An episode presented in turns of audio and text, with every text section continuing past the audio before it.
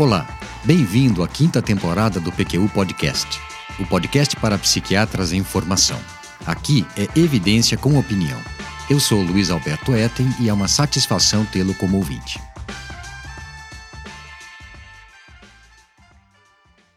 Queria um remédio que turbinasse meu cérebro. Foi o que disse um jovem que foi se consultar comigo quando perguntei em que poderia ajudá-lo. A demanda pelos potencializadores cognitivos, cognitive enhancers em inglês, medicamentos que prometem melhorar a atenção e a memória e estimular a criatividade e a capacidade cognitiva, está aumentando. Eles prometem, mas será que funcionam? É o que vamos mostrar nesse episódio do PQU Podcast. Convidei o Vinícius para participar dele, pois sei que é um dos assuntos pelo qual ele se interessa. E aí, Vinícius, tudo bem? Obrigado por estar aqui comigo hoje. Tudo bem, Luiz Alberto. Eu que agradeço o seu convite para essa conversa sobre um tema tão atual e polêmico. Para não perder o hábito, gostaríamos de lembrar que o PQU Podcast é uma iniciativa nossa, feita com recursos próprios, com o intuito de divulgar conteúdo que seja de interesse para os psiquiatras em formação. Mas, ao trabalho. Por onde começamos? É, não é um assunto novo mas houve um ressurgimento da popularidade dos medicamentos tidos como potencializadores cognitivos nos últimos anos. Primeiramente, pelo fato de terem surgido novos medicamentos com esse potencial. E reza a lenda também pela cultura oriunda do Vale do Silício, de fazer sempre o melhor de forma mais criativa e, lógico, mais rápido. Tal objetivo poderia ser facilitado então pelas smart drugs, como também são chamadas. A ideia por trás desse boom é que se você tomar a pílula certa, se tornará uma versão melhor, mais inteligente e ainda não revelada de si mesmo. Quem é que não desejaria isso, pô? Pois é, mas a realidade é bem diferente. Eu fiz um levantamento da literatura recente sobre o assunto, e apesar do aumento do consumo desses medicamentos, é questionável se eles fazem mesmo o que as pessoas desejam. Vamos dar nome aos bois, Vinícius? Quais, afinal, seriam ou são as smart drugs disponíveis em nosso meio? eu vou citar só medicamentos. Substâncias ilícitas não se enquadram nessa categoria. São basicamente os psicoestimulantes, o metilfenidato, há décadas usada no tratamento do TDAH, e suas variantes, a combinação de anfetamina e metanfetamina e a lisdexanfetamina, e a modafinila. Isso mesmo. Eles são usados na clínica psiquiátrica e neurológica para tratamento de depressão resistente, que é o caso do metilfenidato, do TDAH, que é o metilfenidato, a combinação de anfetamina e metanfetamina e a lisdexanfetamina, compulsão alimentar periódica, lisdexanfetamina, e narcolepsia e sonolência excessiva, onde se utiliza a modafinila sendo que a combinação anfetamina-metanfetamina, que nos Estados Unidos se chama Aderal, não é comercializado no Brasil, e que os outros são medicamentos de receituário controlado. Um estudo publicado por Larissa Mayer, do Departamento de Psiquiatria da Universidade da Califórnia, em São Francisco, e colaboradores, em 2018, revelou que 21,6% dos respondentes de levantamento feito pela internet nos Estados Unidos homens e mulheres entre 15 e 65 anos usavam substâncias não prescritas por médicos como potencializadores cognitivos em 2017. Esse mesmo levantamento, denominado Global Drug Survey, o maior até hoje realizado, revelou que aumentou o consumo desses medicamentos com o intuito de melhorar o desempenho na Europa, Reino Unido, Canadá e no Brasil, de 2015 para 2017. Na França, por exemplo, subiu de 0,6% para 4,6%, e na Holanda foi de 8,2% para 13,5%. No Reino Unido, aumentou de 1,7% para 5,1%. No Canadá, aumentou de 8,7% para 12,5%.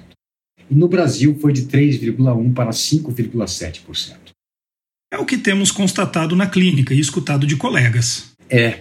Os usuários, em geral, Vinícius, fazem associações desses vários medicamentos em proporções variadas, visando encontrar a combinação ideal para a tal versão melhor de si mesmo. O fato é que não há evidências conclusivas de que essas substâncias melhorem as funções cognitivas de sujeitos normais de maneira significativa e relevante. E sem elas, sem as evidências, não é possível saber quanto dos relatos dos usuários de que o efeito é extraordinário, de que tal substância ou tal combinação funcionam, se devem a efeito placebo. Isso mesmo. Além disso, Vinícius, os estudos que fazem levantamento do consumo de substâncias como potencializadores cognitivos englobam nessa categoria drogas ilícitas, especificamente cocaína, êxtase e canabinoides sintéticos, usados com o intuito de combater o sono em baladas, além de medicamentos com o fim explícito de melhorar o rendimento nos estudos ou na vida profissional, de combater a fadiga causada pelo trabalho em turnos e pelo jet lag e ainda de estimular a criatividade. É, mas como, como que a gente vai fazer para que essa nossa conversa não reproduza justamente a confusão reinante na literatura, hein? É, então, eu pensei em abordar alguns aspectos gerais do tema. Depois, falar do que temos de informação de cada um dos medicamentos quando utilizados por sujeitos sãos, com o fim de melhorar o seu desempenho, os riscos desse comportamento e as questões éticas intrinsecamente relacionadas a ele. Uhum, só isso. Pensei também que poderíamos falar do que temos lido e conversado sobre como deveriam ser encaminhadas as pesquisas sobre esse tema, de maneira a fornecer evidências que agreguem e preencham as lacunas do conhecimento existente. Alguma coisa mais? Não, só tudo isso. Mas acho que dá, se formos objetivos e não nos perdermos em tortuosidades relacionadas a esse assunto. Então vamos adiante. Questões gerais. Muito bem. A primeira que eu gostaria de, de abordar é a denominação que dei à prática que vamos discutir aqui: psiquiatria cosmética. Inspirei-me na dermatologia cosmética e na cirurgia cosmética, ou seja, áreas de atuação de outras especialidades em que não se trata de pessoas com problemas, mas sim se faz intervenção em pessoas sãs que desejam e buscam uma melhoria. E é interessante como essas, nessas especialidades tal prática está muito bem estabelecida. As discussões éticas tratam muito mais dos exageros do que da existência da prática em si. Sim, Vinícius é um exemplo a ser levado em consideração nas nossas reflexões. No nosso caso, eu chamei de psiquiatria cosmética a tentativa de potencialização cognitiva farmacológica feita com psicoestimulantes, justamente porque tais medicamentos são comumente utilizados por psiquiatras e alguns neurologistas na prática clínica. Tá, mas é bom deixar claro que não fazemos isso e nem advogamos em favor dessa prática. Lógico que não. Aliás, como se verá, levando em consideração as evidências disponíveis no momento, somos críticos a ela, pela falta de evidências, pelos riscos embutidos e por motivos éticos que serão abordados nessa nossa conversa. A título de exemplo, um fenômeno análogo ao que vamos abordar nesse episódio do PQU Podcast é o uso crescente de sildenafila e tadalafila compostos indicados para homens mais velhos com problemas de impotência sexual, por adolescentes e adultos jovens que querem se garantir, como eles dizem, sem se dar conta de que neles o medicamento talvez nem tenha efeito relevante e apenas lhes dá segurança que pode acarretar uma dependência psicológica. Mas, voltando ao que eu dizia, os potencializadores cognitivos têm mecanismo de ação primário conhecido e vêm sendo empregados por sujeitos sãos, na maioria das vezes por conta própria, para a obtenção de ganhos nas quatro maiores funções cognitivas: atenção, concentração, aprendizado e memória, funcionamento executivo, raciocínio e tomada de decisões e criatividade. Uhum. Outra questão que gostaria de abordar nessa introdução é que, de maneira geral, prevalece entre os usuários de psicoestimulantes como potencializadores cognitivos, a impressão de que eles não lhes dão o que esperavam, não proporcionam o que desejavam. Eles dormem menos, conseguem aguentar mais tempo acordados, estudando ou trabalhando, mas em termos de assimilação de novas informações, não notam ganhos evidentes. Foi com isso que você trabalhou no seu pós-doutorado, não foi, Luiz Alberto? Eu trabalhei com isso tangencialmente, Vinícius. Eu ajudei um doutorando que estudava os efeitos cognitivos da dexanfetamina em voluntários sãos na realização das sessões experimentais que incluíam vários testes de atenção, memória e funcionamento executivo. Os sujeitos eram estudantes de odontologia e de medicina. O estudo foi duplo cego, com três grupos: placebo, 5 mg de dexanfetamina e 10 mg de dexanfetamina em dose única. Ao final da sessão experimental, perguntávamos ao sujeito o que ele achava que tinha tomado e por quê. Os resultados, Vinícius, foram muito curiosos. Depois que abrimos os códigos, pudemos comparar a opinião deles com o que havia ocorrido de fato e encontramos um padrão. Alguns poucos acertaram que haviam recebido anfetamina e afirmavam isso porque tiveram a sensação de que haviam ido muito bem nos testes, quando, na verdade, exatamente esses não tiveram desempenho tão bom assim. Ou seja, eles ficaram com a impressão de que estavam arrebentando, mas isso não batia com a realidade. Interessante, hein? Mais uma coisa para se pensar então. Além do dado que os efeitos não eram tudo o que os usuários esperavam, ainda há essa possibilidade de que alguns que ficaram satisfeitos tiveram uma falsa impressão do efeito. É, é bem possível sim.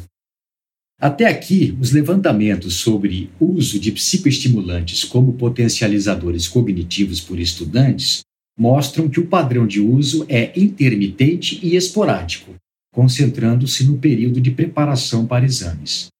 Evidências mais recentes mostram que adultos saudáveis estão se valendo desse recurso para aumentar a produtividade no ambiente de trabalho.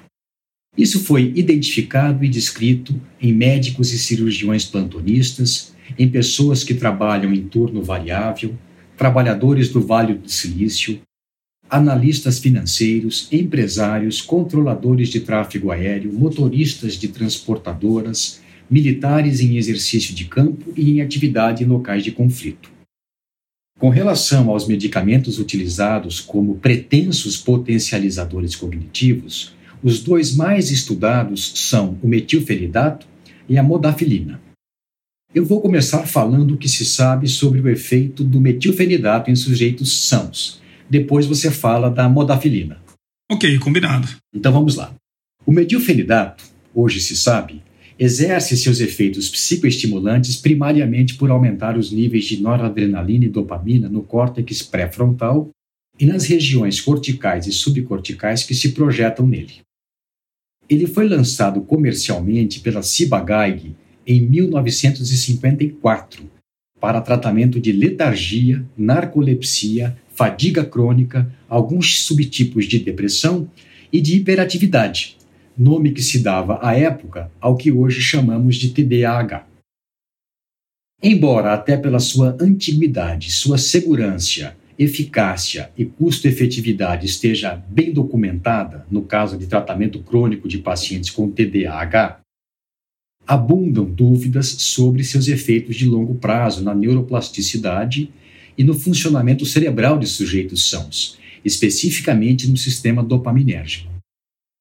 Os efeitos colaterais mais comuns do uso de doses convencionais de metilfenidato por indivíduos sãos, com o objetivo de melhorar seu rendimento cognitivo no estudo, no trabalho ou em situações de estresse, são diminuição do apetite, emagrecimento, insônia, dor de cabeça, irritabilidade e ansiedade.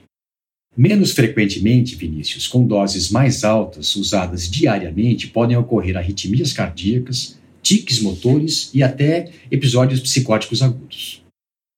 Uma meta-análise publicada em 2010, feita por Dimitris Repantis e colaboradores, mostrou que o metilfenidato teria efeito positivo em testes de memória de indivíduos sãos, mais evidente em memória operativa espacial, mas que não havia efeito consistente em testes de atenção e de funcionamento cognitivo.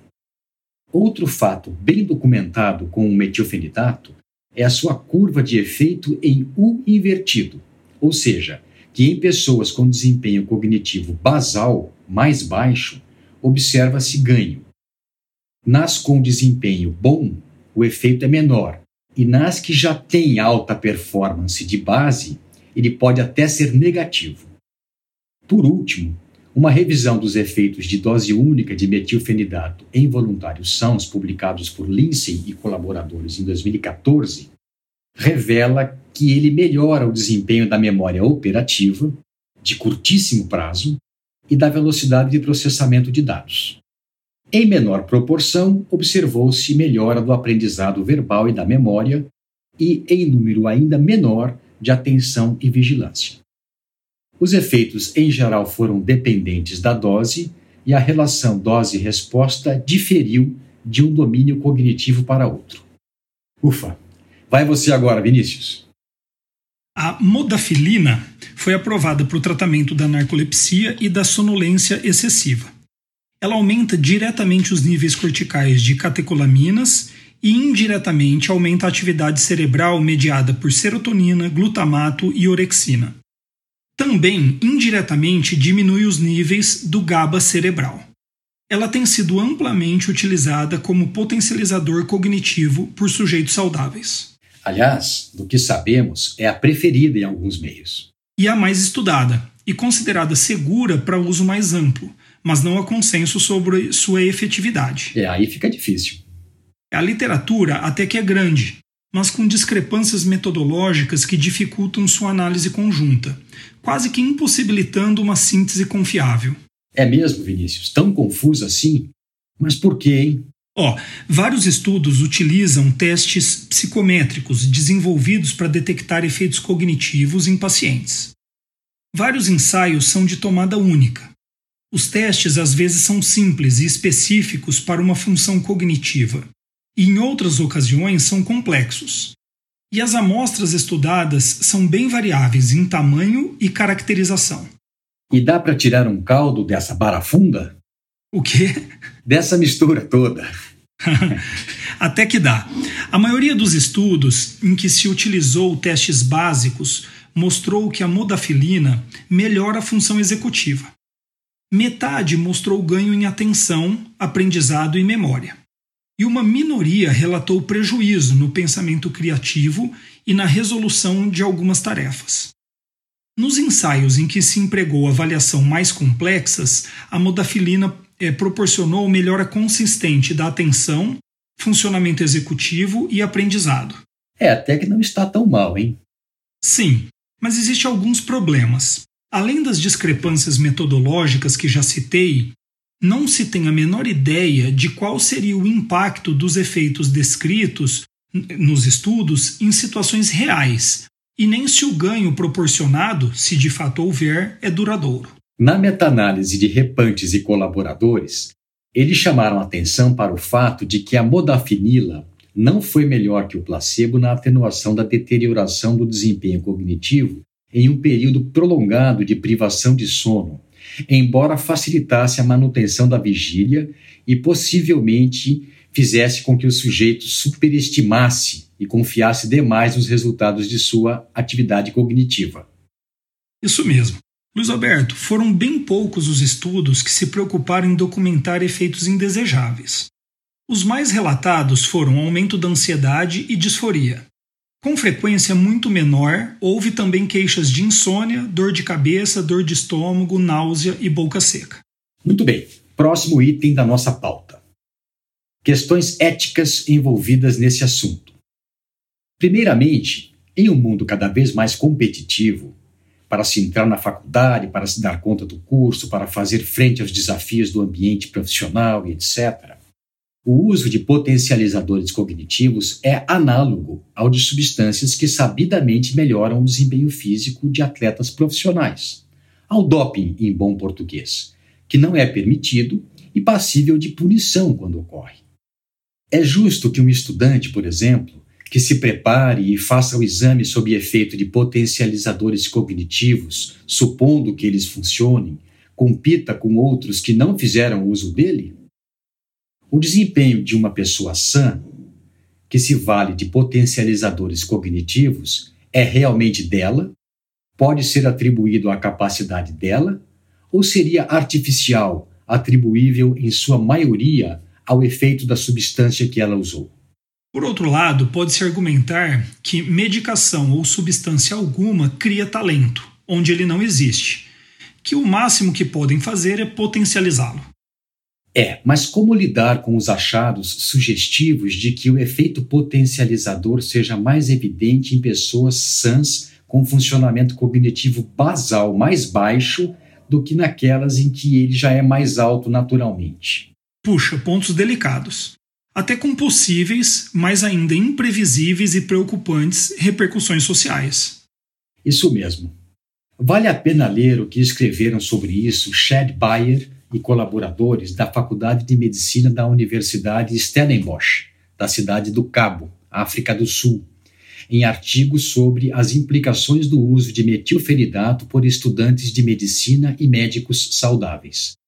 Além de questionar se haveria mesmo algum ganho cognitivo, eles discutem o balanço risco-benefício dessa prática também se preocupam com o apelo crescente para que se lance mão desse recurso entre acadêmicos e profissionais da medicina e o quanto essa conduta desafia os valores tradicionais da medicina na sociedade e vai contra a ideia de que dedicação, esforço e sacrifício pessoal são fatores absolutamente necessários para que se conquiste algo.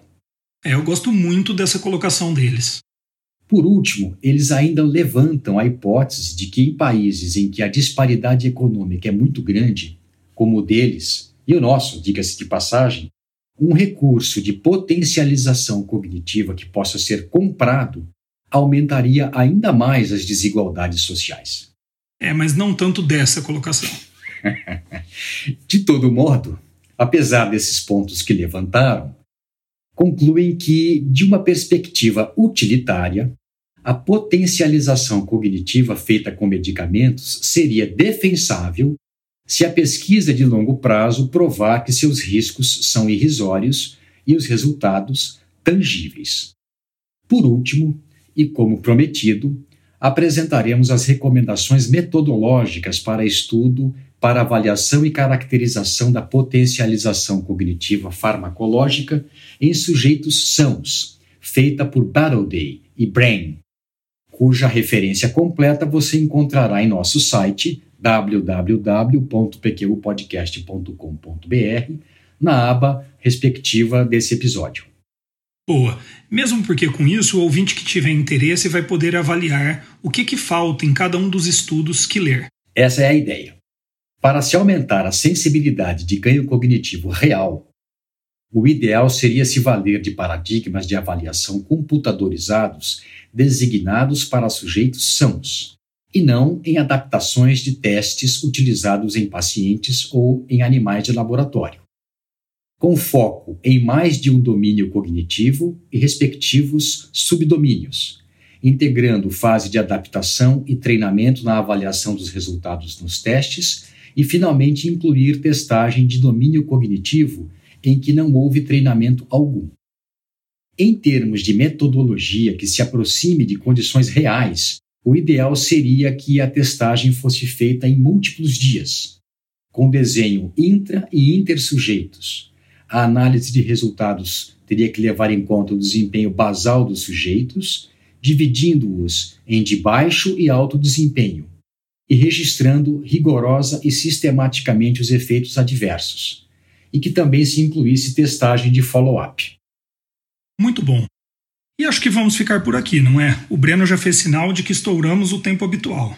Ok. Nesse episódio, conversamos sobre o pouco que subsidia uma tendência crescente, o uso de alguns psicoestimulantes como potencializadores cognitivos por voluntários sãos, no mais das vezes por conta própria e sem que haja embasamento científico que subsidie esse comportamento.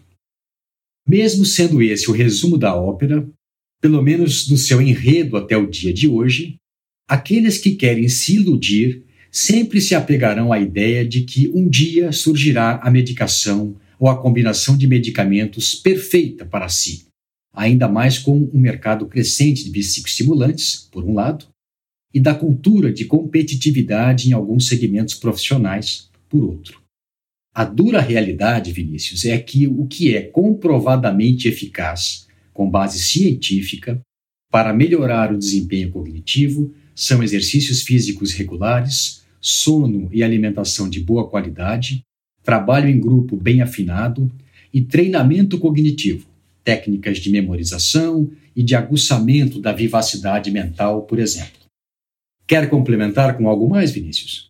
Sim, eu queria enfatizar que a resposta para a questão se se deve ou não prescrever psicoestimulantes como potencializadores cognitivos para adultos sãos é ainda nebulosa.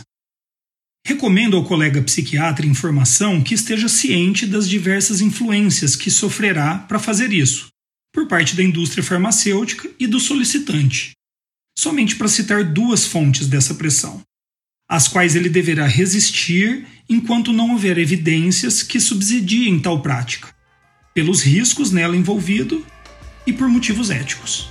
Excelente fichamento, Vinícius. Obrigado pela sua participação, um abraço e até a próxima. Um abraço. Siga o PQU Podcast no Facebook e no Instagram. Confira em nosso site www.pqpodcast.com.br todos os episódios já publicados com as respectivas referências e organizados por data, autor e sessão. O PQU Podcast agradece sua atenção.